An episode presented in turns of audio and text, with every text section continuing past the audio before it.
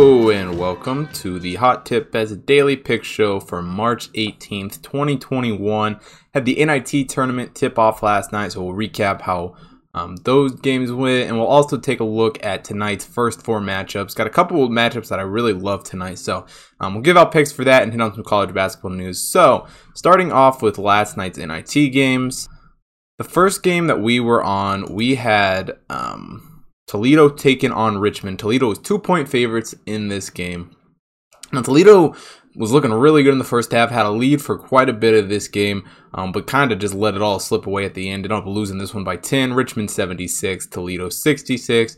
Um, and Tyson Burton for Richmond had an, himself one amazing game. Put up 18 points in this one, 10 points and 10 rebounds, getting himself a double double um, here in this one. And Richmond as a team just shot the ball very well from beyond the arc, getting 40% of their um, threes, while Toledo only hitting 23.1%. So um, Richmond advances to the second round of the NIT tournament. Toledo knocked out. Um, and the second game we had was Western Kentucky taking on St. Mary's. We have Western Kentucky plus 110 on the money line. Um, and as I record this, that game is currently taking place. Um, Western Kentucky is down in the first half, so have to wait and see how that one plays out. But as always, you can check out the results for all of my picks um, up on hottipbets.com and on the BetStamp app. So, getting into a little bit of college basketball news for the day. Um, we saw yesterday we had the Naismith Coach of the Year finalist released, top four t- uh, coaches. Um, we have Mark Few of Gonzaga, Scott Drew of Baylor, Juwan Howard of Michigan, and Nate Oats of Alabama. Now, first, let's look at this list. Um, I actually love this list. These would probably be my top four candidates for, for Coach of the Year. Also, um, you know, it's hard not to want to give it to you know a coach like Mark Few of Gonzaga, who who has an undefeated team. You know, you can't you can't coach a team um, any better than that. But I think more with the Coach of the Year award symbols is not necessarily a coach who who you know does it year in and year out. And I think that Gonzaga has gotten to that point um, where they win a lot of games every year. They always got good teams. Um, even when they're not great, they still got a good team. They're still making the tournament basically every year.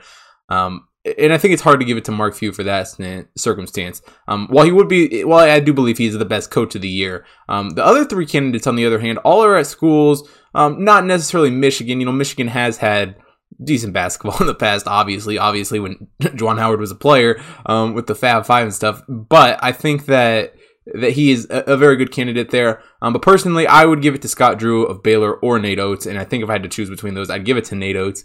Um, you know, turning a, a, school that really isn't a basketball school in Alabama um, into a, a, two seed into the in the tournament um, is no small feat, and leading them to the SEC championship. Um, I think it's really hard not to give to, to Nate Oats right there. So that would be my pick for the coach of the year. Um, and a little bit more in coaching news, and a little bit, I don't know, that surprise, but just just the length, maybe. Uh, Drake's Darian um, DeVries, um, coach of Drake, there gets an eight-year extension, solidifying him um, at Drake through the 2029 season. Um, now, granted, there's probably a good chance if, if he ends up getting, if he keeps Drake um, on the path they're on, he, he'll probably end up getting some some calls from a, a big boy school to, to go coach there. But um, definitely good for Drake to to lock him in um, long term there. Um, and a little bit of update as far as some some tournament teams go here. Um, David McCormack of Kansas um, is set to arrive in Indianapolis on Friday, so he should be available for Saturday's game. So this is, I mean, this is absolutely huge news for this Kansas team. Um, without him, they're, they're, just obviously a completely different team. Um, and you know, I currently have them in my Elite Eight um, in my bracket, but we might end up redoing some of that um, here before Friday, before all that locks in. So um, that's enough for a little bit of news. Let's get into some first four picks for tonight's action. Starting off in the Drake Wichita State game, um, Drake comes into this game as one and a half point favorites. Um, now, this Drake team was a team that I bet on all the time this season. Um, I rode basically, I, I bet up until they lost to whatever they were, like 15, 16 and 0 um, against the spread up until that point. Um, I was on like 10 or 11 of those games, you know, absolutely just riding them. Um, I bet them, honestly, from uh, the first game of the season was the first time I bet on them against Kansas State. Um, this Drake team has just, has just been really good. Um, and the fact that they get Hemphill back here um, is going to be, I feel like, the difference maker in this game. Um, and Wichita State's really just been struggling. They struggled in the conference tournament. Um, with losing lost to Cincinnati, a very close game against South Florida. Um, and this Wichita State team just hasn't shot the ball as well as Drake, only hitting 34.5 from beyond the arc. Um, and 69.9 from the free throw line. Drake 36.6 from beyond the arc with a free throw percentage of 71.1. Um, and Drake is also doing a better job rebounding the ball offensively, pulling down 31.6% off the offensive glass. Um, just get more second chance opportunities there. Wichita State only pulling down 29.8%. Um, and this Drake team is just a really good team on offense. 19th in adjusted offensive efficiency for them. Wichita State 66th in adjusted offensive efficiency. Well, Wichita State, yeah, does have you know that big win over Houston um, or whatnot, and Drake, you know, didn't really play anyone. I mean, the best team they played is probably Loyola Chicago three times.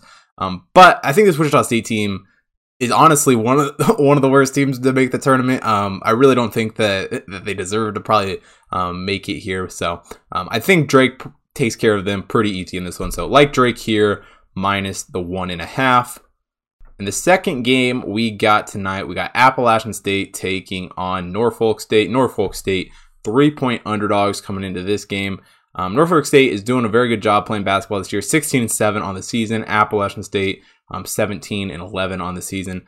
Um, and Norfolk State has shot the ball um, better than App State coming into this game, 37.4% from beyond the arc for Norfolk State. Appalachian State only 32.6 from beyond the arc.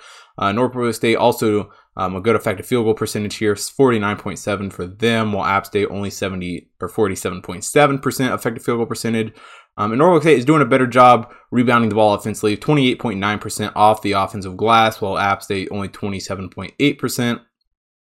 This Norfolk State, um, well, neither of these teams are great. Obviously, they're 16 seeds, um, so that's come to expect. But Norfolk State has done a better job on offense, four, or 204th in adjusted offensive efficiency for them, while App State 227th in adjusted offensive efficiency.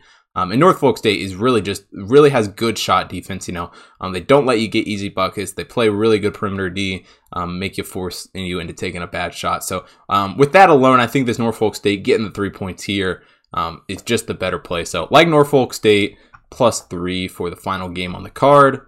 And that about wraps it up for today's show. I know it was a pretty quick show today. Um, obviously, with just the first four and a couple NIT games today, not a whole lot going on. But tomorrow we will have picks um, for the first day of the NCAA tournament. So that'll be um, great to see. If you want to see the computer model picks, head over to the website, hottipbets.com. Get picks for all of the tournament games up there, um, as well as NBA and NHL picks daily, plus some horse racing content. Um, and as always, the results are up there. You can go back and look how the computer model's done um, in the past. Plus, if you're not following me on Twitter and Instagram at HotTipBetsChris, make sure you follow me there. Um, also, follow me on BetStamp to get early access to all my picks, usually the night before. Um, whenever I record these shows. Also, follow the Hot Tip Bets main account Twitter, Instagram, Facebook, TikTok. Um, and of course, if you're watching here on YouTube, make sure you hit the like button, um, leave a comment down below, subscribe to the channel, and I will see you guys all tomorrow for some first round action.